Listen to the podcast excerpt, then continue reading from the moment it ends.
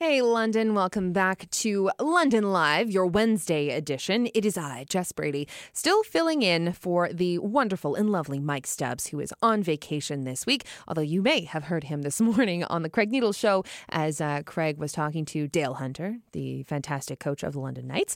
Uh, so Mike took a, a quick trip into the studio for that special interview, but he is off until Tuesday. I realized yesterday, after my lovely mother pointed it out, that I've been saying, We're back on Monday. Mike's back on Monday. Nah, he is not. That is long weekend. That's Victoria Day holiday. We will not be here. Not live. No. So Tuesday, Mike is back on Tuesday. Thanks, Mom. Mama B correcting me. She's she's tuning in. So thanks for that. and I will try to remember throughout the rest of the program as I update you on uh, what's happening for the rest of the week and when Mike is back. So it's Wednesday. I think peeking out the studio window, we are seeing the best weather that we have all week. Monday, very dreary. Yesterday, a little bit better, still cooler. Today, beautiful sunshine, less cloud cover than uh, yesterday even. So we are we are doing well. What's the temperature? 19 degrees. Oh, we're gonna see people in flip flops out there soon and shorts lovely. Now we're getting into the good stuff. We're getting better weather now, especially as we head into that long weekend. I'm not going to tell you what the forecast looks like for the long weekend. I'm not going to do it. I don't want to depress you. So we're just going to leave that to the folks in doing the news and John Wilson to tell you the uh, the forecast later. We're not going to talk about it. What we are going to talk about is a bunch of stuff today. As always, we've got a jam-packed show. Uh, we're going to talk about bad drivers in London. Uh, people love to rant about that. Uh, but first, off the top of the show, we are talking about a court ruling that came down uh, earlier this morning from the Ontario Court of Appeal. Has to do with whether doctors in the province have to give patients referrals for services or care that they morally object to. I will read you the news, the latest news update that's come down, and it says Ontario's highest court says doctors in the province have to give referrals for medical services that go against their religious beliefs. The Court of Appeal of Ontario has upheld the referral requirement after it was challenged by a group of doctors and three professional organizations. The requirement is part of a policy issued by Ontario's medical regulator on how to navigate issues like assisted dying dying, abortion, and contraception, among other medical treatments. Last year, a lower court ruled that the policy does limit doctors' religious freedom, but it is justified to ensure access to care. Now, that is, you know, it's it's a case like it said. It was it was first brought up last year. It's uh, was it was appealed by those groups, and now we have this ruling that's upholding the original. That yes, if doctors disagree or morally with with a, a course of, of of treatment that their patients want, they have to give those patients a referral to a doctor who will be able to assist them in that regard. I think that is an excellent decision. Uh, your patients, your care to your patients should come first, um, and and, and what their needs are, their medical needs, and referrals are a good thing.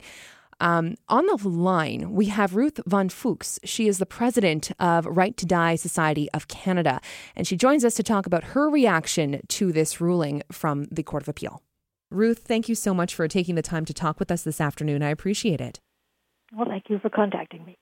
So, Ruth, we talked a little bit off off the top about uh, the news of the day, which is uh, that the Court of Appeal of Ontario has upheld the lower ruling uh, about how doctors in the province do need to give referrals for medical services that go against their religious beliefs. So that goes for uh, abortion and assisted dying options. What's your reaction to hearing the news from the Court of Appeal?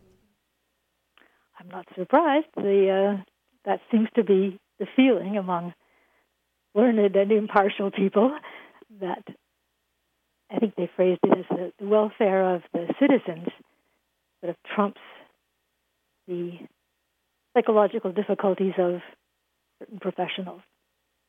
Yes, that that is uh, bang on. Uh, what the, what the lower court ruling was that it was they acknowledged that yes, doctors did have a bit of a limit on their religious freedom because of the ruling, but it was justified to ensure access to care. Um, even though it, you weren't surprised by it, uh, do you still feel maybe a little bit of relief? I, as as as an individual, I don't want my choices limited, uh, so I'm I'm happy to hear uh, on a personal level that uh, that this court has upheld the ruling, just because I like choices, as most individuals would. And uh, are, are you at least a little relieved, even just to know that it was an expected outcome, but it was the way you thought it would go? Yes, and hoped it would go, like you. Um, and I was happy to hear you talk about care because uh, actually the, the Quebec doctors uh, that responded to the survey and sort of inspired the politicians, uh, three quarters of them said that they thought it should be part of the continuum of care. And it is care. It's the ultimate prevention of suffering. And it's what a lot of people really, really want when it looks like suffering is all that lies ahead. Yes, and I, I, to me, it's it's just that like if, if you are a doctor if you've spent all that time and effort and uh, extreme uh, you know effort that you've put into this um, pursuit to become a medical professional you go into it because you do care about people. And i would hope that uh, you know I, and i know that you know the majority of, of, doctors obviously do. They care very much about their patients. Um, but i mean you can object to something but still provide an avenue for your patient who you do care about uh, to find the mm-hmm. solution that's best for them Yes, that's that's the question. And uh, sometimes doctors will say, "Well, well, I pledge to do no harm." But what what constitutes harm? Abandonment and forcing people to take um, to have you know, like terminal sedation, for instance. Well, well, you won't suffer. We'll give you terminal sedation. But that means very often that you can't die at home. You have to die in an institution. And if you had hoped to donate your organs or your cadaver. My husband and I were both cadaver donors for the U of T Medical School, and he wasn't accepted because he had contracted MRSA, a superbug, and he spent not he had to spend very much time in hospital to do that, and uh, that meant that one of his wishes as a person, part of his values, um, was ignored or made impossible, and, and that was a kind of a violation of his self. So it's it's just generally we shouldn't impose on other people values that are specific to us. And now, Ruth, do you think that even though this this ruling has come down now, it's upheld at the Court of Appeal level here in Ontario. Do you think that this fight will continue? Will there will there be individuals who continue to push uh, for it to be reviewed? Do you think it'll it'll move on, or is it something we're always going to have to have conversations about? I don't think they can go any further in Ontario. And I think that the delivery of health care is a provincial matter, I, I think, but I'm not an expert on uh, constitutional law or anything like that. So I, I, I you could ask that question of other people, perhaps. Uh, I don't think it can go any further, and maybe they are actually getting the message. I mean, that's that's always a possibility. I think too that uh, social uh, discussions about these issues, um, especially with assisted dying recently, with uh, you know the rules loosening a little bit about that, and and and just ideas are changing. There is, is much more acceptance of of that option for people who are, are looking at uh, end of life issues, and I, I think that this this probably falls in line with how a lot of people feel about it. True, true. Well, Ruth, thank you so much for your time today in uh, discussing this uh, news development that's come down in the last few hours. And uh, thank you again for taking time to chat with us. Okay, glad to have been here. Once again, talking about the Ontario Court of Appeals ruling upholding the lower court ruling that physicians in Ontario will have to provide referrals to other doctors when patients request services or care that they are morally against. We need to take a quick break here on London Live. When we come back, we're talking about everyone's favorite topic London drivers with Sheryl Ruth. We'll be back on 980 CFPL right after this. Hello again. We are back on London Live on 980 CFPL Global News Radio. It is your Wednesday afternoon edition of the show. And, you know, the promo intro here says it's the most lively show in London in the afternoons. Well, here's a topic that always gets lively when you talk about it London drivers and pedestrians, for that matter. And it's something that always seems to rile people up. It's something everyone always has an opinion on. I can't tell you the amount of times I hear people complain about London drivers. And uh, even the other day, I was out out and about on Sunday and uh, I was driving with my mom. We were going to the movies for Mother's Day. And I think we had like four instances where we saw drivers just making poor choices out on the roads, not the best behavior from London drivers. So I can totally sympathize with uh, our next guest, who is Sheryl Ruth. She's a concerned Londoner and also someone you will have heard on roundtable discussions here on 980 CFPL. She's uh, almost like an influencer here in London. She's very well known for her work in the community. And Sheryl has uh, posted a few videos on her Twitter account of her walk to work in the mornings, specifically around the area of uh, Horton and Richmond. So we're talking just just south of the downtown core, ever so slightly around the, the Labatt's plant and and that area. So, but she what she's posting and focusing on is drivers who are turning uh, around crosswalks when you know pedestrians are are looking to walk through that area when they've got the little the the lights lit up for them to cross and they have the right of way and so Sheryl is concerned about how drivers are behaving when that is the case and not giving pedestrians uh, the amount of space that they should in Sheryl's opinion and so we're gonna chat with her about what's going on and what she's taken those videos of. Sheryl, thanks so much for joining us this afternoon to talk about uh, your adventures in walking in London. Thanks for having me. So tell me how this all started. You've been posting videos, taking videos on your walk to work, correct? Yes, that's right. Uh, I started about a week ago. Uh, I've every morning I find myself getting more and more anxious walking to work, and that's it's simply because I have to cross the street and dodge so much traffic. Whether it's people pulling into the into the pedestrian crosswalk or dodging the light or for whatever reason, it's putting people at risk and it's putting myself at risk, and I am really to the point where I've had enough. So I took out my phone and started recording some of the terrible traffic that uh, pedestrians are experiencing. Now, a lot of uh, the videos are around that Horton and Richmond area. So, just coming into the downtown core, it's actually on my way to work. That's the route that I take. Most of the time, when I'm coming in at uh, you know four in the morning, there, there's no other traffic other than me. But this week, I've noticed that at normal traffic times, it is very congested, and uh, yeah, it can be it can be tricky when people are trying to to get around Dipsy Doodle, make sure that they get through before the oncoming traffic. But certainly, they should be obeying uh, pedestrian crosswalk signs. Well, absolutely. And if you're if you're dodging oncoming traffic, it means you're driving when you shouldn't be. And usually, when at Horton and Richmond, there is an advance green from Horton to turn on to Richmond. So you have it's quite a long light. It's probably 20 or 30 seconds that you have to get through that advance. But people are still going through after the red has shown that the red arrow is shown. The green light is is turned on for the oncoming traffic and the pedestrian light comes on at the same time as the green light, but cars are still dodging through that pedestrian intersection.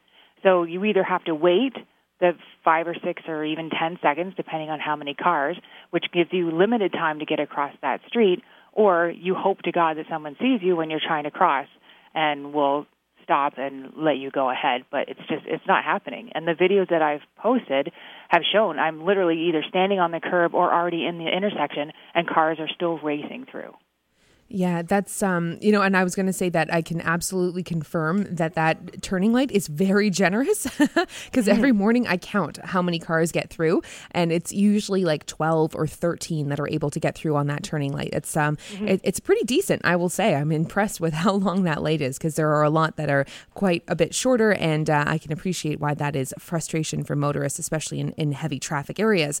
Um, but again, like obviously, if there's a pedestrian that's waiting to cross, let them cross cross. Keep your eyes on them. It's your responsibility as a driver to be watching out for them. Uh, what's the um, response from your Twitter followers and the public in general been to these videos of you that you've posted? It's been very supportive, and and a lot of people have experienced the same thing that I do, and that's really just one intersection. Um, I plan to do other intersections. Oxford and Richmond is my next one because that is a really terrible intersection for that advanced green, and your drivers racing through from Richmond onto Oxford, it's it's terrifying to have a car hurtling at you at 40, 50 kilometers an hour when you're three steps into the intersection, and there's nowhere for you to go, and there's nowhere for that driver to go other than to hit the car beside them.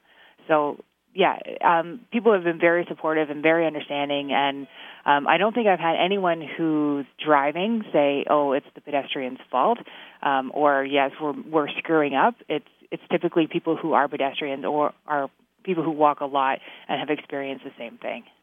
Absolutely. And I mean, there's a new law also in Ontario. Well, it's not that new now. I think it came in sometime last year or the year before um, that even if people are in the crosswalk, like if you're turning right to go on, I'm, I'm very bad at describing this, but like if someone's walking straight through a crosswalk and you want to turn right behind them, you have to wait until they are like all the way across the street before you're supposed to turn. Like they should be all the way out of your, out of your what potential way before you are turning. So even that, I, I think there's some confusion surrounding that because a lot of drivers are saying, well, what if they're on the other side, like well out of the way? Can't I turn then?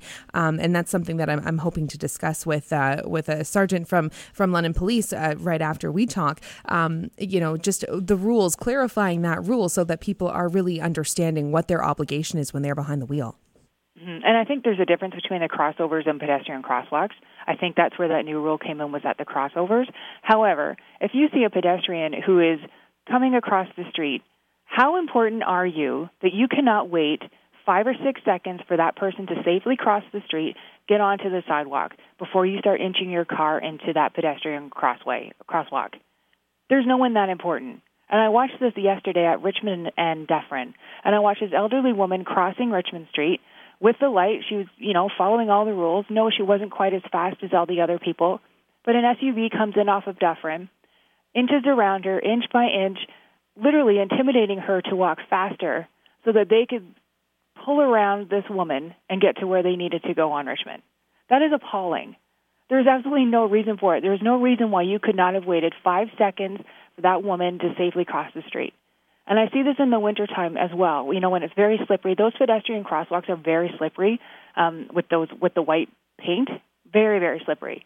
And then you have curbs, and then you have snow piles that you have to climb over too. So when you're when you're walking across the street and you're climbing over a giant snow pile, and a car is inching at you through the intersection, that is, it is not even. There's not even a word to describe that fear. That oh my God, if I fall, if I fall back, I'm dead. I'm going to be run over because there's no way that driver is going to be able to slam on their brakes or avoid me in any possible way. That's absolutely true. And I think it's, you know, just a lack of uh, like in in the case of, of the of the elderly woman, I mean that to me just like that breaks my heart, you know, because she's she's just out there trying to to get her errands done or whatever it is that she needs to mm-hmm. do, and yeah, that's I mean there's being, uh, you know, wrapped up in, in, in your own world and, and just not paying attention and, and having a bit of a reality check as to, you know, what, what the actual real life situation is. You know, it's like, mm-hmm. I think if people uh, just took a moment, took a breath and realized what they were doing, they would probably be pretty upset with themselves. I I don't think people recognize it, and I don't even think it's an issue of distracted driving or anything like that. It's just selfishness it's it's being inconsiderate of other people who are around you and and trying to get where they need to go just as importantly as you are as as you have to get to where you're going and we've just chosen a different mode and we don't have three tons of steel wrapped around us to protect us when we're walking across the street um, and you know what yes there are pedestrians out there who are complete idiots and will not follow the rules of the road like anybody else but compared to the amount of drivers we're those people are in the minority and we're still at a greater risk than anyone in a vehicle. And you know, I, I don't think it's going to end anytime soon. But if I can keep putting awareness on that, um, I'm going to do it. I don't think people realize just how rampant it is. And when you see one person, if one person says, "Oh, you know, I made a stupid mistake when I'm driving today," okay, well, times that by 15 to 20 thousand other people that have made one stupid mistake while driving today. That's just today That's 15 or 20,000 people who made one mistake that could have put someone's life at risk. And I would say the the fact that we don't have more pedestrian fatalities or injuries is just sheer dumb luck or it's pedestrians who are very very aware and conscious of their surroundings. So, what then is uh, the goal in terms of like, you know, what what do you hope? I mean, you've already said that you're hoping to shine a light on this to raise awareness. Uh, you know, not necessarily expecting change uh, immediately, uh, but what is it then that's going to keep you doing this? What what do you hope that Londoners take away from it? Um, well, first, I hope that we get some more red light cameras at these major intersections, especially Oxford and Richmond, Richmond and Horton. Those are pretty severe ones that I can see. Wellington um, Wellington and Horton as well are, bad areas. Um, I I would love to see more police enforcement of those areas. I know it's not a priority, and I it's not something that I blame the police department for. I think it's just a matter of resources. Um, but what I'd like to see from just everyday Londoners is be aware of what you're doing. Be aware of every time you're inching into a, a pedestrian crosswalk. Be aware of every time you're racing against that light, trying to save yourself three seconds you're putting someone at risk and it, and it, all it takes is for you to stop your vehicle and say you know what i can wait All right. Well, Londoners, listen up to Sheryl Ruth. She has an important message there. And Sheryl, thank you so much for your time this uh, this afternoon uh, chatting about this issue. And good luck with the rest of the videos. I'll keep my eye out for them. Thanks so much. Now, if you haven't seen Sheryl's videos quite yet, you can by going to her Twitter account and you can see them by going to at Sheryl Will Write. So that's Sheryl with an S, S H E R Y L W I L L W R I T E. That's on Twitter. Sheryl will write, and you can check out the videos that she posts and uh, let her know what you think of them. They've gotten, a, they've had a lot of views. I mean, her latest one from this morning was posted five hours ago. It's got 319 views. Let me scroll really, really quickly here. Ooh, the one from yesterday has over a thousand views. So clearly, people are very interested in uh, watching and seeing what's going on there. And uh, I'm sure a lot of people have shared Sheryl's experiences. Coming up after the 1:30 news with Jacqueline LaBelle, we have Sergeant Sean Harding from London Police to talk about a reminder for drivers about what the rules of the road are when it comes to pedestrian crossings. We'll be right back on London Live. Sheryl Ruth, and uh, you know, just uh, taking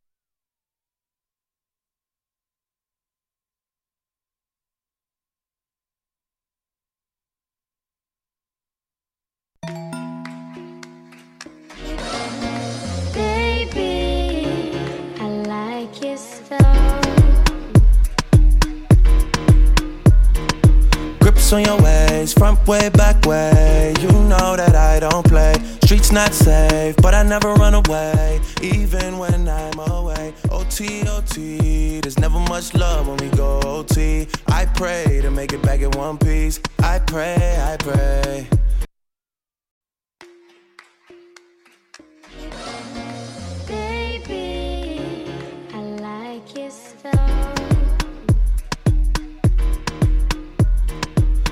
On your ways, front way, back way. You know that I don't play. Streets not safe, but I never run away, even when I'm away. OT, OT, there's never much love when we go OT. I pray to make it back in one piece. I pray, I pray.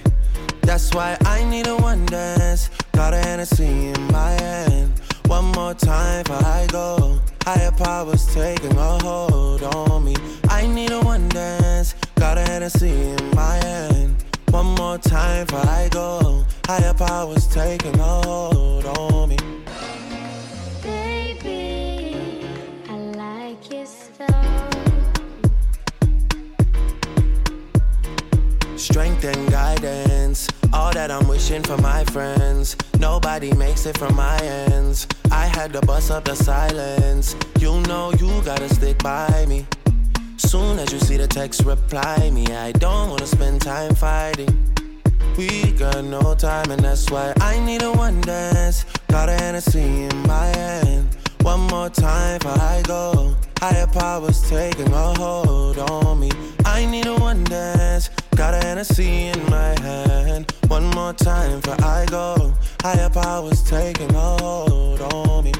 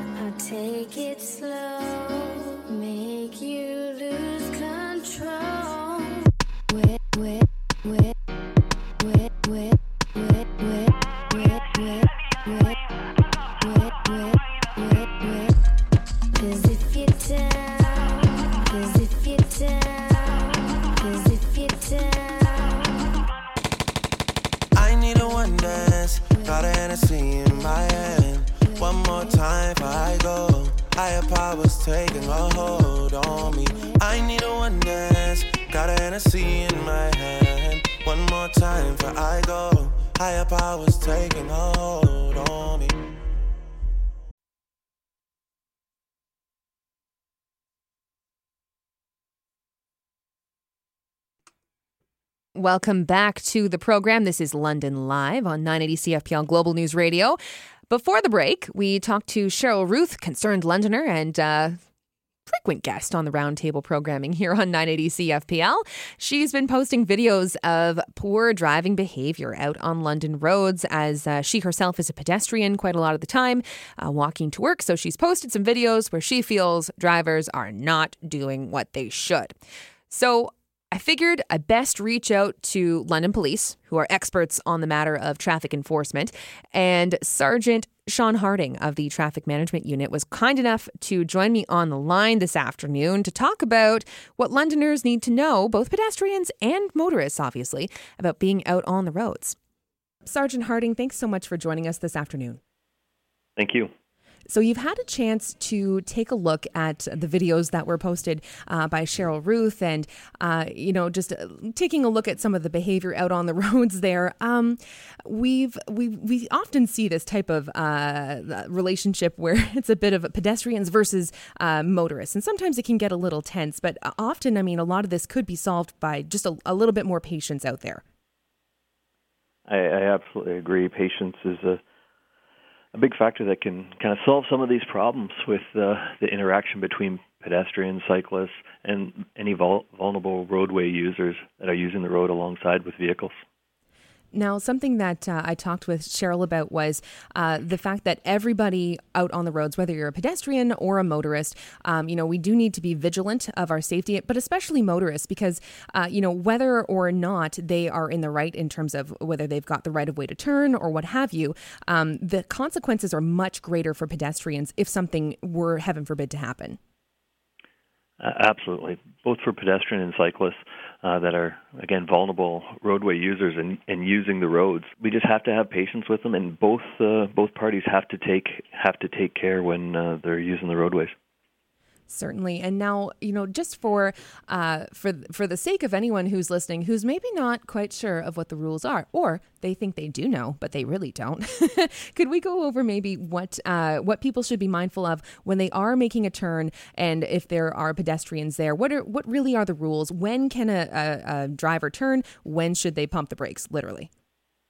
Well, we have to be careful that uh, when we're, we're doing any turning maneuver that we do so in safety, and we we pay attention to not only other vehicles and cyclists that are uh, using the roadway, but also pedestrians. So, as uh, a pedestrian's in the crosswalk, if the can if the turn can be made uh, safely, then it then it's safe to do so. But uh, if it's going to interfere the movement uh, with the movement of the pedestrian, then the driver should be waiting. All right. So, because there was, and even myself, like I, I was under the impression that if there was a pedestrian anywhere in the crosswalk, you had to entirely wait for them to clear that crosswalk before you could turn. But that's that applies to pedestrian crossovers, correct? Yes, that's correct, and that's a question we we do get a fair bit. Um, I was in a crosswalk and someone uh, turned, even though I was at the other end. Um, but the the law is actually for crossovers and they need to yield the entire roadway at a pedestrian crossover. All right. See, yeah. See, we're we're all learning here. See, because at the beginning of the day, I thought it was the other way, but now I have been educated and I know better now. so I thank you for that. And uh, but I guess like the good rule of thumb is just when in doubt, just give the person who's crossing that extra space. And obviously, we heard that um, that story from Sheryl about the elderly lady who that SUV was kind of like really inching up on her, trying to make their own turn as she was crossing the road. And it's clear that she wasn't able to walk as fast as uh, perhaps other pedestrians uh, could at that point. Um, but I, I guess it, it is just a good rule of thumb. Just use your head, be patient, and it's not worth someone being injured over you getting somewhere six seconds faster. Uh, absolutely we need to make sure that we take our time, plan ahead, make sure we give ourselves enough time to get where we're going, and be patient and a cooperative driver with all roadway users um, as as we use the roads. Now, something else that Sheryl brought up was um, she'd like to see an increase in the red light cameras in the city. Now, that's not in London Police's purview, like you guys aren't in charge of those. Um, but um, have have officers noticed a decrease, or just in general terms, uh, how do you think that these red light cameras have have impacted uh, drivers in London? I, I think any measure that is going to improve roadway safety is is a good measure. And uh, if red light cameras are the ones that get uh, is is a piece of equipment that gets roadway users thinking about slowing down, making sure you give yourself enough time to stop for a light, then I think it's a fantastic uh, piece of safety equipment. And if anyone sees an egregious example or what they think is a really bad, uh, you know, example of someone uh, misbehaving out on the roads, if, if they see a bad interaction with a pedestrian, uh, what should they do? Should they reach out to London Police, call maybe the non-emergency number? If this is an ongoing complaint, we need to send officers out, out to it. And if something is happening now, then we need to send officers out to it. So if if it reaches a threshold that this needs to be addressed immediately, and I would encourage them to call 911. Um, but if it's uh, something that's witnessed and now passed, then then do call into our non non-emergency number. Um, the issue when it comes to us following up is do we have a plate? Once we have a plate, can we identify the driver? And and that is sometimes problematic uh, for for court purposes. So I know a lot of uh, people who do call in um, are looking for charges, but a lot of time it's just not possible because we're not able in a lot of circumstances to identify the driver. Fair enough. So that's, uh, I think, sage advice though. Do what you can. If it's an emergency, call 911. If not, call a non emergency number and uh, try and get as much information as you can because that's helpful for officers. Absolutely. All right. Well, Sergeant Sean Harding, thank you so much for your time today and for giving us a little bit of insight into the uh, London Police view of these types of issues. Thank you so much. Thank you. Okay, so there you have it, London. Pay attention, slow down, pack your patience, all the things that we hear from the 980 CFPL Traffic uh, Center often, every single day. Uh, you'll hear more about traffic updates coming up during the afternoon news newswheel programming. But seriously, uh, when you're out there on the roads, just take your time. It really is not worth the six extra seconds you may have to wait or whatever it is, because as both Sergeant Harding and uh, Sheryl have pointed out, pedestrians are at a disadvantage when it comes to safety out there. We in our cars have a lot of protection, whereas pedestrians do not. So err on the side of caution just to be on the safe side. We need to take a quick break. When we come back, we're going to be chatting about a special event that's happening tonight at the London Convention Centre, the Women of Excellence 2019 Gala that's put on by the YMCA. We're going to talk to a representative about what's happening tonight over there. We'll be right back on London Live. Welcome back to the show. It is your Wednesday afternoon edition. I'm filling in for the lovely Mike Stubbs, hardest working man in radio. He's on vacation this week. He is back on Tuesday after the Victoria Day long weekend. I know we're all very much looking forward to the long weekend. Who isn't? It's always a good time. On the line now, though, we have Heidi Peever from YMCA in the region in London because there is a very special event going on tonight over at the London Convention Centre. And that is the Women of Excellence Gala. And it's to honor people in our community and, you know, people who have ties to London for their work that they've done and their contributions to the community. And let's chat with Heidi about all the excellent and exciting things that are happening tonight. Heidi, welcome to the show. Thank you so much. Happy to uh, be on the show. We appreciate it. Well, hey, it's it's a great event, and I know that uh, Corus Radio London is uh, going to have a, a, delegation there tonight. I, in fact, will be there for the for the gala. I'm very excited to uh, see all the honorees and to hear their stories. Uh, first of all, Heidi, maybe give me a little bit of um, of a history of of the gala and and what it's all about. Why are we coming together tonight for this? Oh, absolutely. The Y's been hosting this gala for uh, close to 40 years. And it really is uh, to honor exceptional women in our community in a number of different areas from arts, culture, and education to business and professions to health, science, technology, sport, fitness, and recreation. We've got uh, eight different awards that we are awarding this evening. And it really um, is a fantastic event for the community. But also, what this event does tonight is it raises funds for kids and families in our communities um, and allows them to be part of the Y in terms of our programs, our services, our camps, uh, swimming lessons. Three out of ten kids in our communities um, don't have the financial means uh, and families to be part of the Y. And so we raise funds every year through our, through our Strong Kids campaign, and this is one of the events, to ensure that these kids and families have access to our programs and services uh, through this fundraising. Fantastic. And I, uh, I want to come back to all of that programming in, a moment. But first, if you can, Heidi, tell me uh, about some of the nominees because we have we have a few big names on that list, and and obviously everyone who is being um, uh, honored tonight is, is, has made a significant contribution. But there are there's a, a few names there that uh, people will will automatically twig to. Their ears will be perked because they will recognize them. Oh, for sure. I'd say likely somebody that um, people would recognize uh, for sure is Heather Hiscox. She's in the business and professions category. Many people see her uh, on the TV uh, in her uh, role in our communities. Um, another amazing individual is Dr. Bertha Garcia from uh, Western. She's an incredible uh, physician and educator. Um, Deb Harvey, people would know from uh, the Grand Theater. Um, Kathy Longo is an amazing community volunteer, well known in the community. Chantel Feldman is an extraordinary entrepreneur in our community.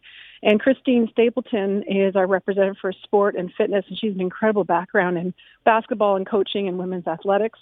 And then to top it off, we have an amazing individual. Her name is Janet Stewart. She's been practicing law for 50 years at Lerners in our community and is an amazing uh, mentor and practitioner um, uh, within the law community and uh, within London.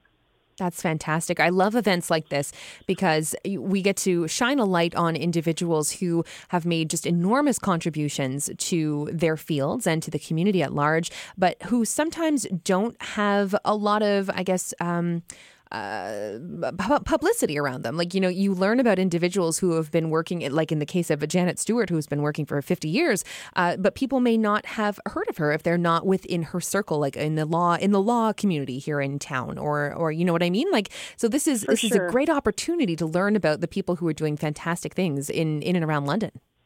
For sure. These women are all incredibly accomplished, but what draws them all together is they're incredibly humble and uh, they want to teach and mentor other uh, people and young women in our community to um, you know blaze their own trail.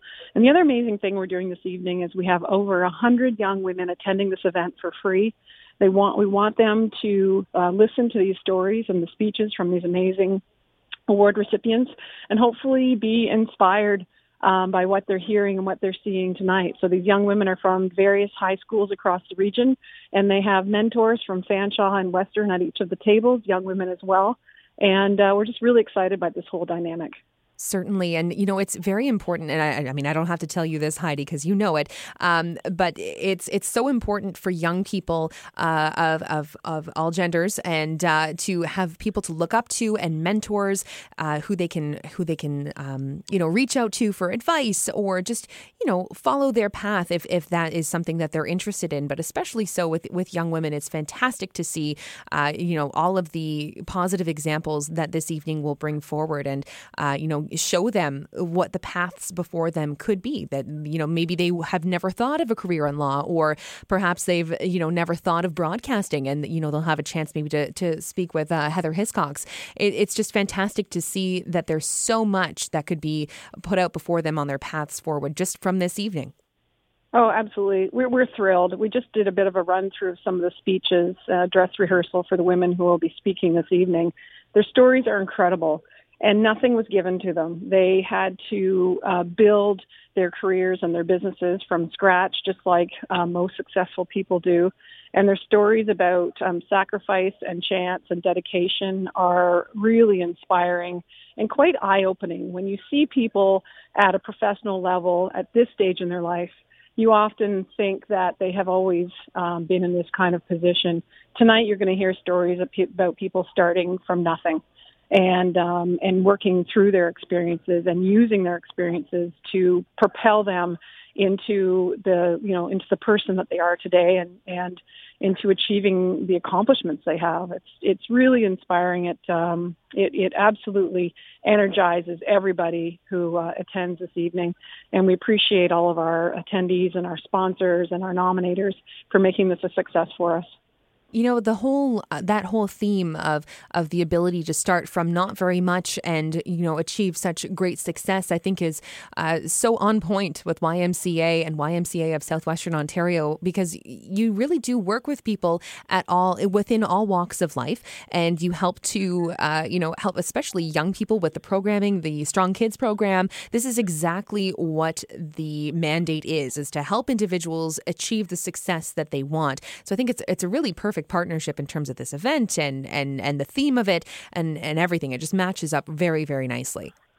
I'm so glad you said that. It's a perfect segue, and you're absolutely right. The Y is here for the community to be really an amazing um, support system for kids and families, giving them the opportunity for firsts, you know, learning to swim, learning leadership courses, learning to play basketball, um, learning to um, enjoy the Y and understand that it's a safe, inclusive place for people. And uh, we know for a fact that the Y is a great, um, you know, starting step for kids and families to help them, uh, you know, enjoy a, a healthy lifestyle in whatever manner that they can, and to, you know, build confidence in a really inclusive and safe environment. We're so thrilled to be able to do this in all of our communities. Absolutely. And I find that, um, you know, people sometimes don't realize the resources that are available to them in the community. As you said, uh, the Strong Kids program is there to make sure that little ones are able to access programs regardless of their ability to pay, as you already, as you mentioned there, Heidi. Um, but maybe let's talk a little bit more about it because, uh, as I said, sometimes people don't realize that these resources are there and they can have access to programming that they figured they wouldn't be able to to access. For sure. The Y has a really great system where uh, right now we're supporting about three out of every ten, you know, child or uh, family uh, in in within the Y, and they have an, an opportunity to, in a very confidential yet transparent way, for them um, to work with our staff to ensure that they be, be part of our programs and services, um, you know, regardless of inability to pay and we make it work for them. So if somebody is interested in joining the Y, but they're concerned that maybe I won't be able to afford it or something like that, they just need to um, connect with one of our staff members at the front desk and have a conversation. And our staff members are very well trained to chat with our um, members or proposed members, and they will uh, make it work for them. And that's that's what we're all about. Is we want to make sure we're inclusive and open, um, and uh, it's a huge part of uh, the core values of the Y. Absolutely. Now, Heidi, uh, just as we kind of wrap up here, I know you are very busy with your preparations for this evening, uh, but if anyone is interested in making a donation to these uh, programs, Strong Kids program, can they do that, or how can they? Is are there tickets left for tonight? I feel like this is such a big deal that it's, it's probably sold out, isn't it? We're we're pretty much close to being sold out. We've got uh, over or close to 1,100 people uh, here tonight. That's a pretty typical audience for us at this event, which is incredible. I mean, the community just rises to the occasion every year to celebrate these incredible award recipients. Um, and also, if people were interested in making uh, a gift to the Y, honestly, if they just entered into their their you know Google search engine, um, Strong Kids or YMCA of uh, Southwestern Ontario the uh, Strong Kids campaign will pop up and uh, they can make an online donation right there, or they can always contact us or contact me through the Y as well. The community is so generous and so supportive of uh, this charity, and I think they really understand that charities like the Y and others in the community really help um, build a great foundation for kids and families and just make a stronger community. Well, Heidi, I wish you all the success in the world tonight. I know that uh, this evening will be uh, wonderful, as it always is. I'm very excited to to be there and to take in all the all the honorees and, and everything, all the inspirational words that they have for the for the audience. Looking forward to it very much tonight at the London Convention Center. Heidi, thank you again for your time today, and congratulations on another successful year. Oh, thank you so much. And we can't uh, thank you enough for your support. Look forward to seeing you tonight. You can have a blast. Absolutely. Thanks again, Heidi. All right. Take care. Bye bye. Bye bye. All right, so you've heard it there. If you want to make a contribution to the YMCA of Southwestern Ontario, all you got to do, fire up Google, type it in, go to their website, and there are lots of links in terms of how you can help the Y and also the Strong Kids program. We need to take a quick break. We will be right back on 980 CFPL.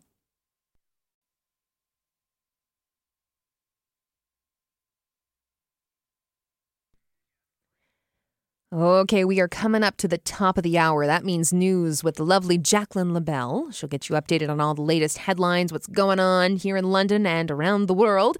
After the news, we're going to talk to Dr. Natalie Riediger of the University of Manitoba. She is studying the potential impacts of a sugar tax. So we'll talk about that, what that's going on, and all about that. After that, we're going to talk to Heather Yourex West of Global News. She's a correspondent for Global National, and she's taking part in a healthcare series this day. This is part three, and we're looking at mental health with children and uh, difficulties in accessing proper care. All that is coming up after the news with Jacqueline LaBelle on London Live.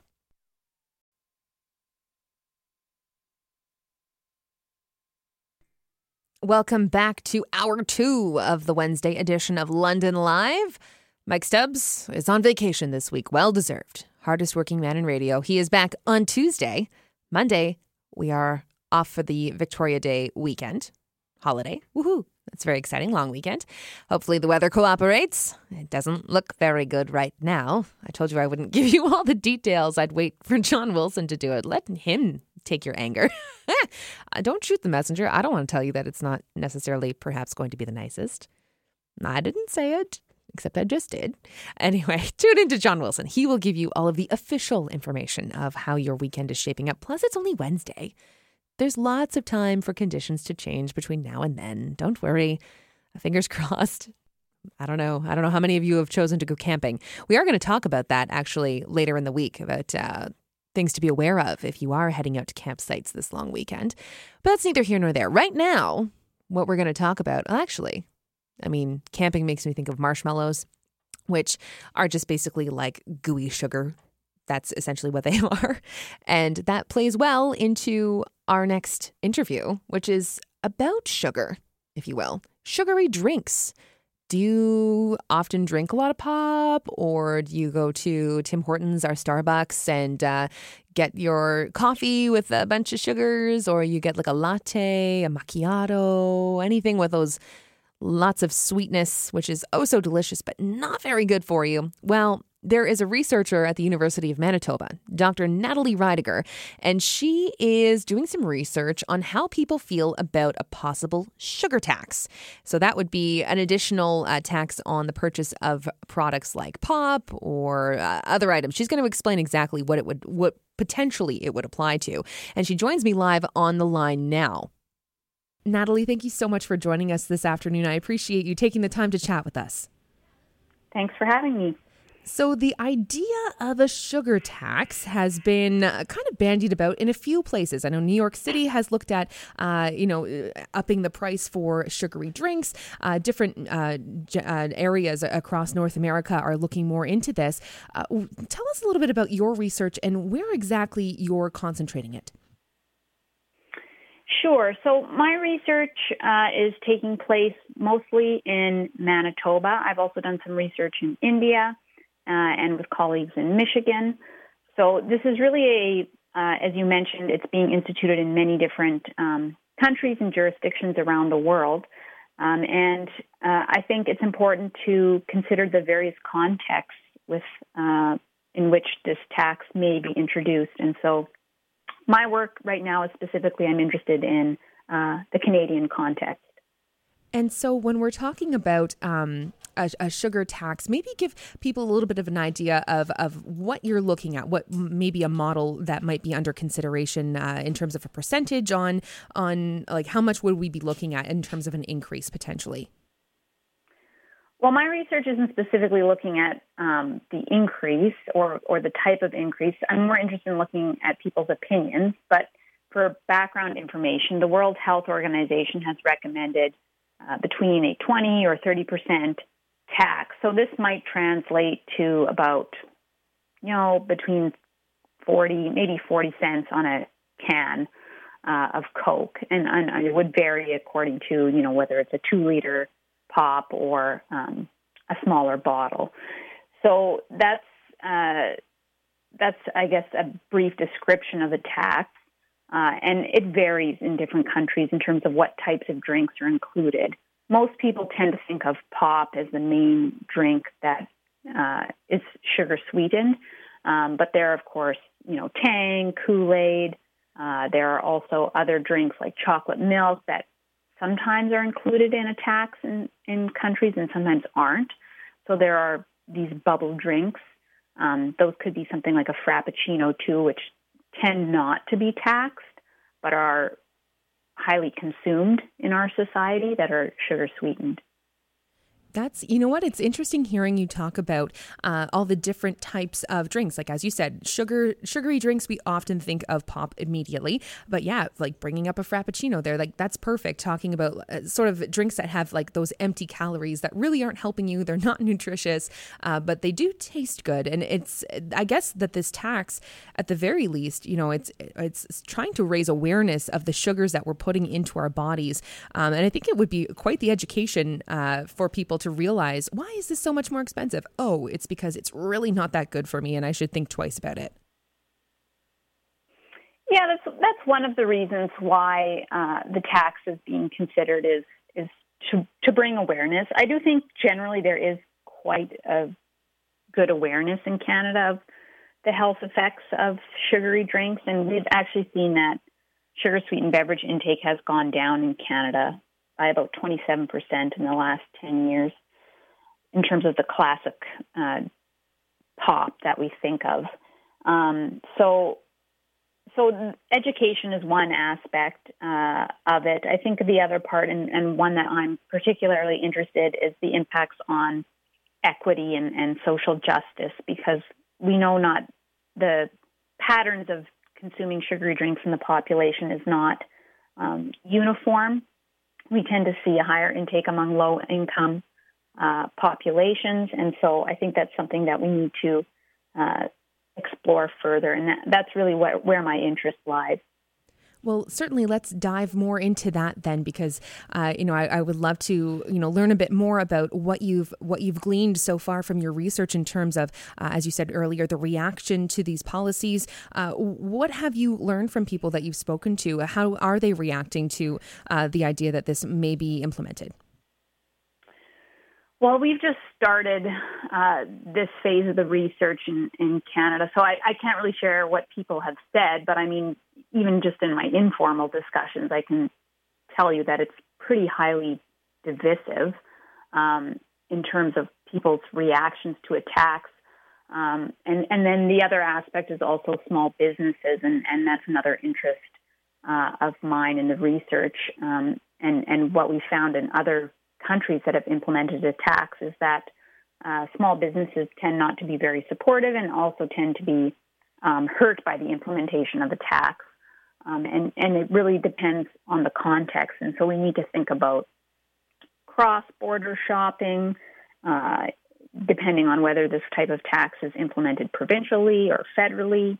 Um, and then also thinking about um, jurisdictional differences on and off reserve and, and and all the different considerations that come uh, with that. And so I think it's very, very complicated, um, and uh, it's important to get you know different people's opinions because the impacts will be different depending on um, people's circumstances. That's absolutely true, and and in most things in life, in all things, uh, it's it's you know I'm always hopeful that we will see an increase in consultation uh, across uh, multiple communities to make sure that we are uh, being as as uh, inclusive as possible and as representative as possible uh, to make sure that we're not leaving anyone out in terms of impacts. So it's it's fantastic to hear of, of your work and, and making sure we're we're you know talking with the right people to make sure that no one is left behind in that regard. Natalie, can we talk a little bit about um, why is it for any, you know, for listeners that, um, as you mentioned, it seems to be uh, lower income communities that, uh, you know, do take in these these beverages more so than others, perhaps. Um, for anyone wondering about why that may be, can you perhaps elaborate a little bit? Sure. Well, I think that that is also quite complicated. I mean, some of it has to do with the types of drinks, and that's why I mentioned it earlier. Um, so we know that drinks like um, you know pop, but then also uh, Kool Aids and drinks like that tend to be consumed more so by low income communities. Uh, and the reason for that has to do partially with price, but also, you know, there's cultural differences in terms of class and how we eat.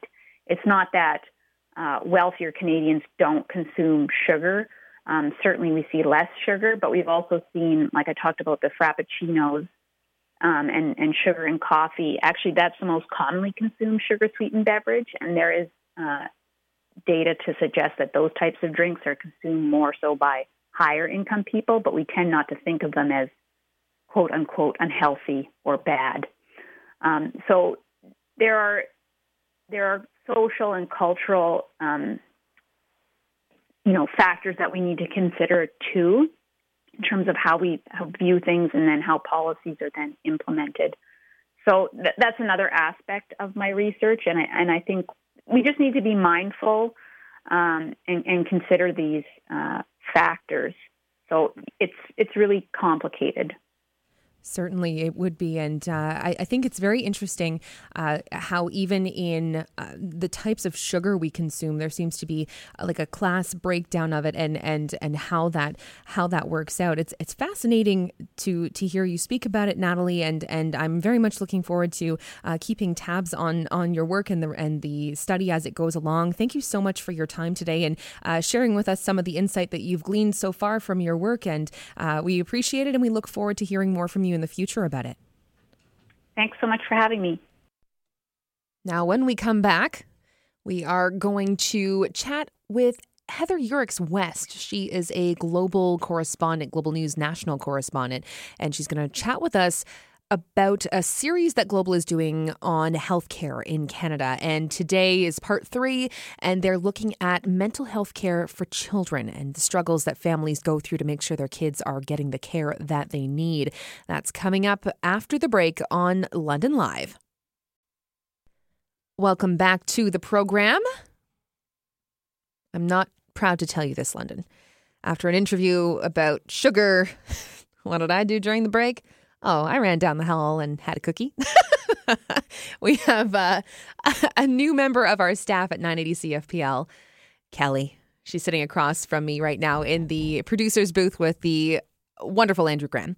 And uh, we have a tradition here at Corus Radio London that when you start new on the job, you bring in cookies. And Kelly was fantastic, and she did such. And I, uh, I had one cookie, a white chocolate macadamia nut cookie, and I'm not sorry. it was delicious. So, Kelly, thank you, and welcome to the team. We are very happy to have you here.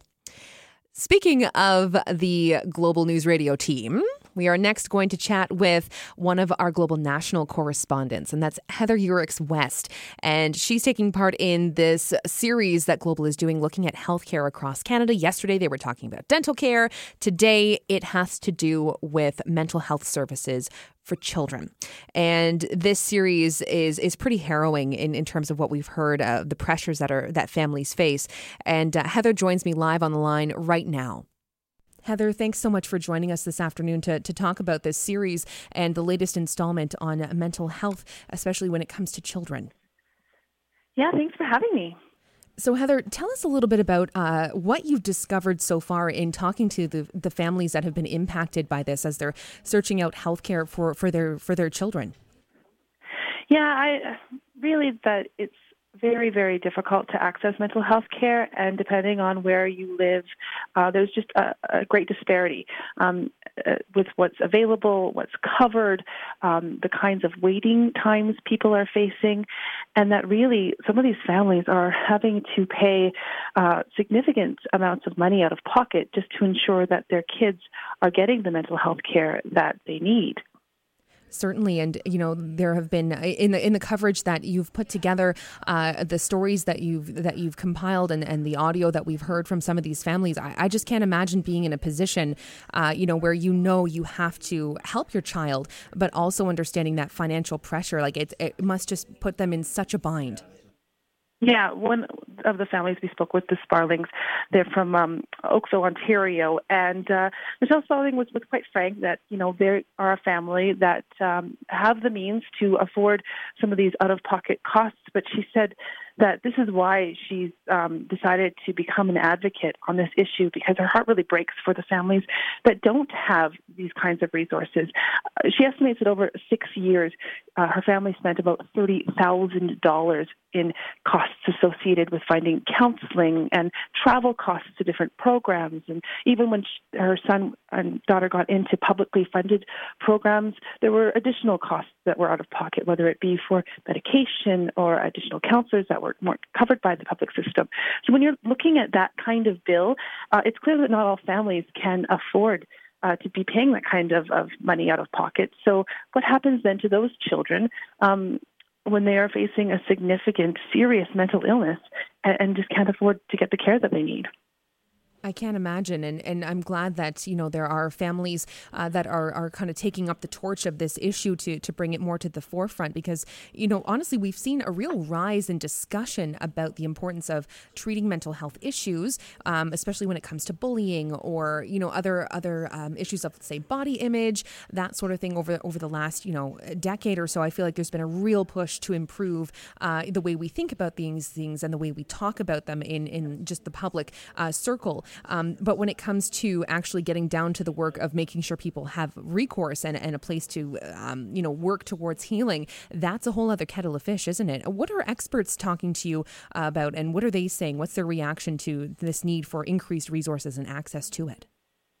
Yeah, well, there is some good news in that, you know, some cities across the country, some communities are doing a really great job. There's you know these hub models that are being built that you can go in and you can find a collaborative team of counselors and psychologists psychiatrists social workers and and you know really um, they're able to, to provide uh, a whole suite of care for for people. But you know that's not available everywhere. And and that's the problem is that you know if you're from a rural area if you're from a first nations community you really are limited to what you have access to. So the canadian mental health association is calling for is for you know these these programs that are showing to be to be successful, for, for them to be scaled and, and replicated across the country so that everybody has access. The other thing they're calling for is just more funding. Canada spends about uh, 7% of its healthcare spending dollars go to mental health. Now, when we compare that to the other G7 countries, that's the bottom of the list, six out of seven. So we have a long way to go um, in terms of how much money and how many resources we're putting towards mental health care. And when you think about what uh, all the other um, aspects of society that are impacted when people's mental health care aren't uh, isn't properly taken care of. You know, our education, our justice system, um, all kinds of things. So if we're if we're falling down in this area, then there are far-reaching um, consequences. So this is something that really uh, needs to be a priority uh, moving forward. Certainly, and it's interesting that you bring up uh, the other, uh, I guess, the, the, hub programs that are starting up that you're talking about in the other communities. Um, in London, we have the FEMAP uh, program, which is through LHSC, our, our, our, local hospitals, first episode mood and anxiety program. And it really does concentrate on uh, individuals who are of the younger generation and trying to get them the help they need early on. Uh, so it's great to see and to hear, as you've described, that there are other models like that across the country. And uh, hopefully that will, you know, you know get carried forward and and, and kind of catch on in, in other areas that are are under underfunded, excuse me, uh, because it, it, can be very difficult for people who are in more isolated areas uh, to access those types of uh, resources. Yeah, and the pediatric programs are, are so important because I think 70% of all mental illnesses uh, begin manifesting in childhood. So if we can really start to teach kids these mental wellness skills and resiliency skills, coping skills early on, um, and this is something the Canadian Mental Health Association is pushing for as well, we could potentially prevent a lot of these problems, depression, anxiety, um, in the future. So it's something that's really lacking right now, but but could go a long way if if this kind of got rolling right across the country. Certainly, and I think it would also go a long way to reducing stigma if, from a very young age, children are taught that you know what it's okay uh, that you know you're you're not feeling like yourself right now, or that you you are experiencing problems. We're going to figure it out together as a family, and there are resources in this community to uh, you know help you and and and make you feel less alone. Yeah, because I mean, depression and anxiety, I think we often think about that as, a, as an adult problem, but a lot of kids are experiencing significant amounts of stress. Going back to the, the Sparlings, her son was just seven when he started to be uh, just almost crippled with anxiety, just so afraid to go to school, afraid that something was going to happen to his mom, uh, and that kind of snowballed. So this is definitely not an issue that just impacts adults, and it is something that we need to be thinking about when we think about pediatric wellness and uh, and healthcare. Absolutely. Well, Heather, I'm excited to, uh, you know, hear more about reaction to this series, specifically this uh, portion of it. It's an important topic, and, and thank you so much for for taking some time this afternoon to talk with us about it, and for all of your hard work on the series. Thanks so much for having me. Okay, we need to take a quick break for the 2:30 edition of News with Jacqueline LaBelle. We will be back on London Live after the news. Welcome back to the program. We are in the last half hour of your Wednesday edition of London Live. I swear, every day this show goes so fast. Seems like I just sit down, I look over at Andrew in the producer's booth, and I go, okay, here we go. And then two seconds later, poof, we're, we're near the end. I don't know how it happens, but it does. I just talk so much, I, I suppose. Shocker to anyone who knows me. Oh, Jess talks a lot? Yeah. It's kind of the perfect gig, I suppose. Anywho, before the break, we were talking about uh, mental health resources for children and the difficulties that families sometimes have in accessing them. Now, this next interview that uh, we have is is not the same thing, but it is somewhat related in terms of making sure that families have the resources they need. Now, Western researchers uh, have been working on this study for quite some time now with colleagues, uh, I believe, across the country, and it has to do with with parental leaves for adoptive parents and the importance of making sure that families have the time they need to bond properly when they are bringing in uh, a, a new child into their families and just making sure that they're setting themselves up for success, that the system is setting up families for success. The name of this study is called Time to Attach. And joining me on the line live right now is Professor Carolyn McLeod of the Departments of Philosophy and Women's Studies and Feminist Research at Western. Carolyn, thank you so much for joining us this afternoon to talk about the results of the study. My pleasure. So, I guess to start off, uh, let's talk a little bit about, um, I guess, the inspiration for this work that you've done with uh, a number of other uh, researchers who were involved in the project. And uh, what did you learn when you were going through this data? So I think the inspiration was, um, you know, in part to sort of raise awareness about the kinds of challenges that people face when they bring children into their home um, that they didn't give birth to. Uh, so these are families that are that are formed through adoption or what's called kin or customary care. Uh, so we're hoping to raise awareness about that, but also hone in on a particular issue, which is the parental leave benefits that are available to these families. Importantly, they don't receive the same amount of benefits as people do who have given birth to their children. Uh, so we wanted that that issue is, you know, it's people are passionate about it in within these communities, and we wanted to raise awareness about that and really advocate for change in that area for these families. Now, what are, I guess, the the current rates for that leave uh, in terms of, uh, you know, allowing adoptive parents to have that bonding time with their children? Yeah, so currently they're eligible, or they can be eligible, for what the federal government calls just parental benefits. Uh, so they can take these benefits for 35 weeks or for 61 weeks if they take them in their extended form. But they are not eligible for what the government calls maternity benefits, um, which you know is understandable given that these benefits are available to women to recover from pregnancy and birth.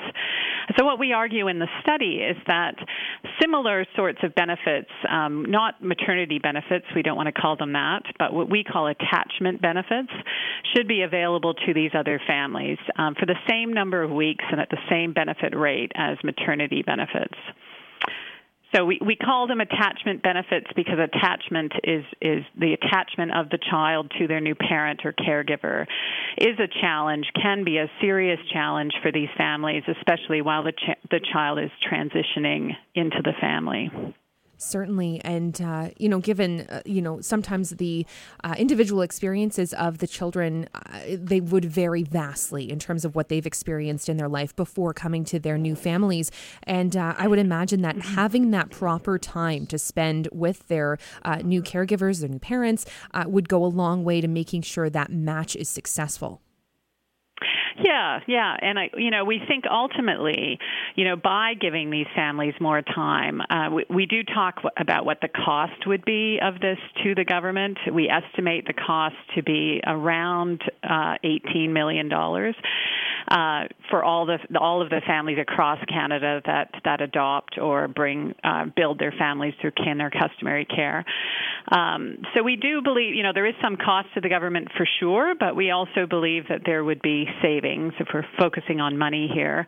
There would be savings because um, it's more likely that these these placements would would succeed if the, the they're able to solidify those relationships in the first year of the placement, and it's less likely that they would would dissolve or disrupt. Um, and the child, the children, unfortunately, this does happen in some cases. They simply return to child welfare. And now, would having that increased time and those uh, amplified benefits, uh, you know, would it would that help then to to ease uh, the state of crisis that the report kind of identifies with within the child welfare welfare system in Canada? We hope that it will. I mean, we, we did do a large study. Um, we surveyed parents, uh, caregivers across Canada, and we did um, learn from the study that a significant number of them um, would have considered adopting, say, a sibling group instead of a single child, or a child with complex needs if they had had more time to spend with the child at the beginning of the placement. So those numbers suggest to us that there would likely be more placements if the government were to to increase the the benefits for these parents and caregivers. It really is a ripple effect, right? If if one portion of the system Mm-hmm. changes, it has, uh, you know, a, a, almost like a, a tsunami or tidal wave effect in terms of what it impacts down the down the line. Yeah, we think so. I mean, it seems like a small change. It's just you know adding 15 more weeks of benefits for for these families, um, but we do think that that could have uh, and likely would have a very significant impact. So we do cite some in and some studies that suggest that that first year of a placement is really crucial. Uh, so giving giving these families just that extra three months, we think can have a significant impact, and we also think it just it just equalizes the leave available for both types of families, birth families and non-birth families, and and we think that's just appropriate on on equality grounds. Certainly, and, and you know, it's obviously well recognized the importance of the first year of, of life for a newborn baby, and and that impact on on having that bonding time with its uh, with its mother and uh, you know its its parents in general, um, who you know, and uh, whoever is at home with that baby. Um, it's important to to foster that type of a relationship and bond, and make sure that uh, you know things are are progressing as they should. So it it logically makes sense that the same would be uh, for an adoptive uh, relationship, and and and often there are there are challenges there that wouldn't be experienced in a in a biological family situation. So certainly, it's it's great to see that. Uh, you know, there's an increased um, effort and push for this type of recognition and having those benefits there. Yeah. And I think, you know, you've got what's important to recognize with these children is that initial bond, that bond with their birth parent has been um, disrupted or in some cases just severed entirely. Uh, and the impact that can have on children and what's called their attachment security is, is profound. It's usually, usually profound. And that itself has a ripple effect on the child's development uh, and their ability later on to, to really be, you know, successful, to be autonomous, as we discuss in the report, um, to really be, you know, healthy and productive individuals later in life. So we, we talk about all the psychological literature that that backs up that sort of claim. Um, so you know, it's just about acknowledging what what these children have been through, which in many cases is just you know really really significant has had a serious impact on their their well-being and it's trying to give them the time to recover from that and develop that kind of bond again which they really need to to succeed we think Well, Professor Carolyn McLeod, thank you so much for your time in, in talking about this study today. I think it's fascinating work, and uh, I'm so glad that we've had a chance to delve into it a little bit here and uh, explain to listeners what's going on and what your findings were. Thank you so much. Thank you, Jess. Okay, we need to take a quick break. But before we go, I'm going to ask you something, London, and I want to hear from you. We are opening up the phone lines for the first time this week. I want to hear from you. Specifically, if you have ever boycotted a team or products from a city when that city's team, if you will, has gone up against your favorite team. What I'm getting at is that Toronto and the Raptors are facing off against Milwaukee in their game one tonight. And there's a radio station in Milwaukee that is banning Drake from its airwaves for the duration of the series. So I want to hear from you. You can give us a call at 519 643 2222, 643 2222, or 1 354 8255. Or you can even tweet me. I'm at Jess Brady 980. And uh, let me know have you ever boycotted anyone or anything because your team, your sports team of choice, was going up against their sports team? Eh, I want to know. So we're going to take a quick break. We'll be right back on London Live on 980 CFPL. Welcome back to the program. We are London Live on 980 CFPL Global News Radio. It is just the last 10 ish minutes of the show. And I figured we get our groove on. Producer Andrew Graham is playing some Drake for us, some One Dance. Yeah. I think we should just have all of the shows with uh, music beds of Drake underneath.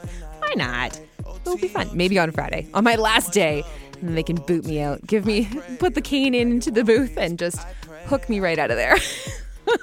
now, the reason why we are playing some Drake underneath as we talk here is because Drake has now become the subject of a boycott from 1037 Kiss FM in Milwaukee. And the reason for that is because the Milwaukee Bucks are going up against the Toronto Raptors in the NBA Eastern Conference Finals. Game one is tonight. Craig Needles was actually talking with Global's Alan Carter this morning. Uh, he's heading to Milwaukee for the game. He's very excited. Alan apparently is a massive Raptors fan, and uh, he goes to a lot of the games here in Toronto. So that's great for him. He's very excited about it. Uh, so he'll be reporting on that for Global from from Milwaukee and all the comings and goings. But here's the deal with 1037 Kiss FM. They are taking a break from Drake in the hopes that it'll help the Bucks uh, beat out the Toronto Raptors. Good luck. Come on. I'm hoping for for Toronto to do really well, especially for the blood pressure of all the uh, sports fans in the 980 CFPL newsroom. They are very excited about this series and and how the Raptors are doing.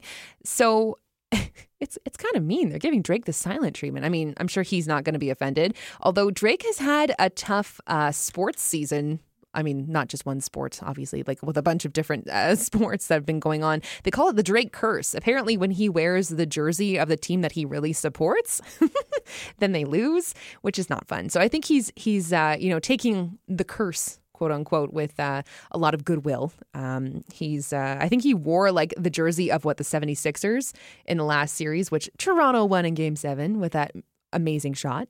Um, so yeah, this this radio station is boycotting Drake for the duration of the series. So mean, so mean. But I wanted to know from you, Londoners. I wanted you to call me. Call in, listeners. I haven't talked to you yet all week. I want to hear from you. Uh, give me a shout, 643-2222, or you can tweet at me at Jess Brady 980, or you could even email me if you really wanted to. That's jess at 980cfpl.ca. Um, I want to know have you ever boycotted something from another city because they are the home city of the team that you don't like and you're heading up against them into uh, a playoff series or whatever? I have a tweet from Andy, loyal listener Andy Pepliak. He says, I've never boycotted anything from the opposing city. I've actually gone into the enemy camp to see my team as the visitors.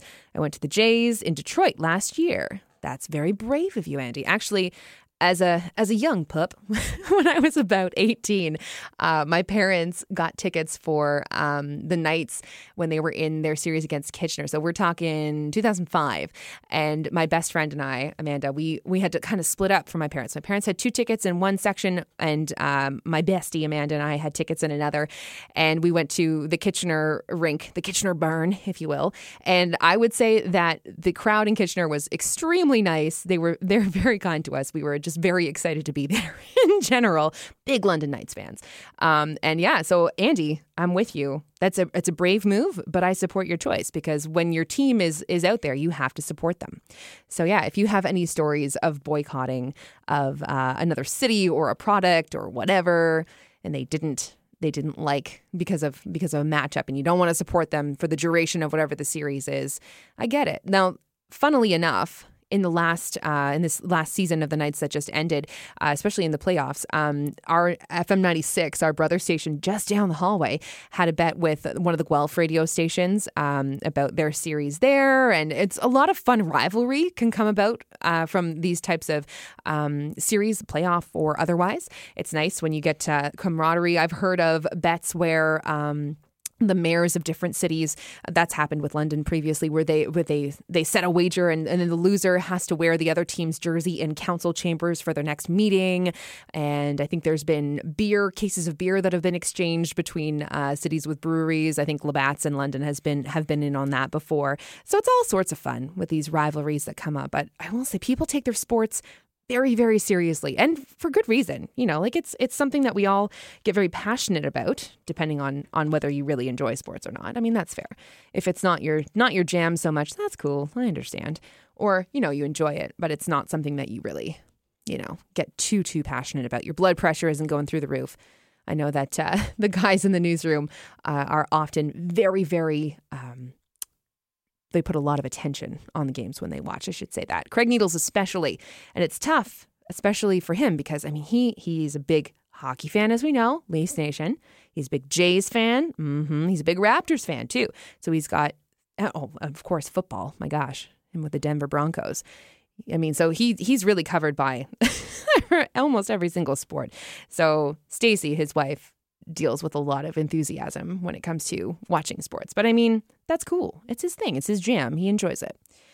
So if you have any any thoughts on boycotts of any kind, feel free. We we got Andy's take on it and I thank him for it. That came in via Twitter. Thank you very much, sir. All right, well, ruminate on it. And when we come back, we're going to talk about spam phone calls.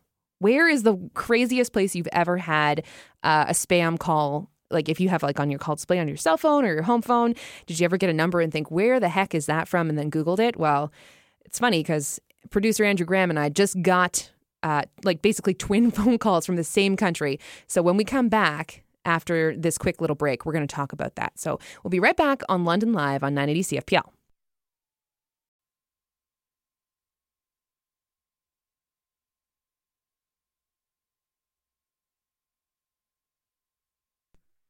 Welcome back to the program. We only have just a few minutes left for the day, and then it's going to be over to Jacqueline LaBelle in the 980 CFPL News Center for the afternoon news Newswheel programming, getting you all up to date on all the stories of the day, both here at home in London and around the province, across the country, around the world. They got you covered. But before we do that, speaking of around the world, probably about like, I don't know what, 10, 15 minutes ago, as we were on air, my cell phone lit up Obviously, it's on silent. Um, but it lit up with a phone call coming in. You'll never guess where it said it was coming from Honduras. Yes, the Central American country, Honduras. and I was I was rather surprised, but I figured, oh, it's probably a spam call. And uh, and I said to Andrew Graham, who joins us now, producer, hello. Hello. You recently also had a weirdo call. I also did have a weirdo call from Honduras. Ah, was it today? It was about you said 15 minutes ago. Yeah. Mine would have been 17 minutes ago. Yeah. so they're, they're trying the uh, the newsroom. I wonder if they called anybody else in our in our Maybe, general yeah, vicinity. maybe. Interesting. We're now I've I've had some other weird calls over the last like I don't even know how many years. Because this has been an ongoing issue for quite some time. Strange calls, but it is funny when you see the far flung locations come up. Where's is is Honduras the strangest one for you? Or Um, I've had Malta. Malta's a good one. I'm proud of that one. Yeah, I've also had uh, a few South African, com- a few African countries, and South Yeah. Africa itself as well. So uh, Interesting. Yeah, but Malta is my one of my favorites. Yeah, that's a good one. That's that's definitely out of the norm. yeah. I think one of my strangest one ones was Ascension Island. Wow. Yeah, Where's which was. did you say where is that? Yeah. Well, Andrew Graham, let me tell you, Ascension Island is an isolated volcanic island south of the equator in the South Atlantic Ocean. It's about 1,600 kilometers from the coast of Africa and 2,250 kilometers from the coast of Brazil. Wow. Yes. So it's interesting because Ascension Island featured in the very first season of the TV show Departures, which was uh, a show on OLN for a number of years. I think it's still on in reruns. Uh, it was a trio of fellas, actually from southwestern Ontario, a couple of guys from Brantford originally, um, who were the, the main hosts on the show. But it was a trio of, of guys Scott Wilson, Justin Lukach, and Andre Dupuis. And uh, they traveled around the world for, I think, three seasons in total. I was clearly a big fan of the show. and they went to Ascension Island, and it's actually extremely difficult to get to. Um, you have to essentially go uh, through a British air base uh, in, in in England first, and then you you fly there to the island, and it's very isolated. There's only like one or two flights a week, and uh, yeah, they had an amazing time while they were there. Uh, very interesting, but it certainly is isolated. So the fact that I was getting a phone call from Ascension Island, I was like, "Holy moly, am I back in season one of Departures?" well, I, I guess it's, it's time to, on that note, on that bombshell, in the words of Top Gear, we're going to leave it for today. It's time to go. Jacqueline LaBelle is ready to deliver your news this afternoon. Many thanks to all my guests and to Andrew Graham for sharing his uh, phone spam call stories. Thanks so much to everybody. Have a great day. We'll see you back tomorrow on London Live.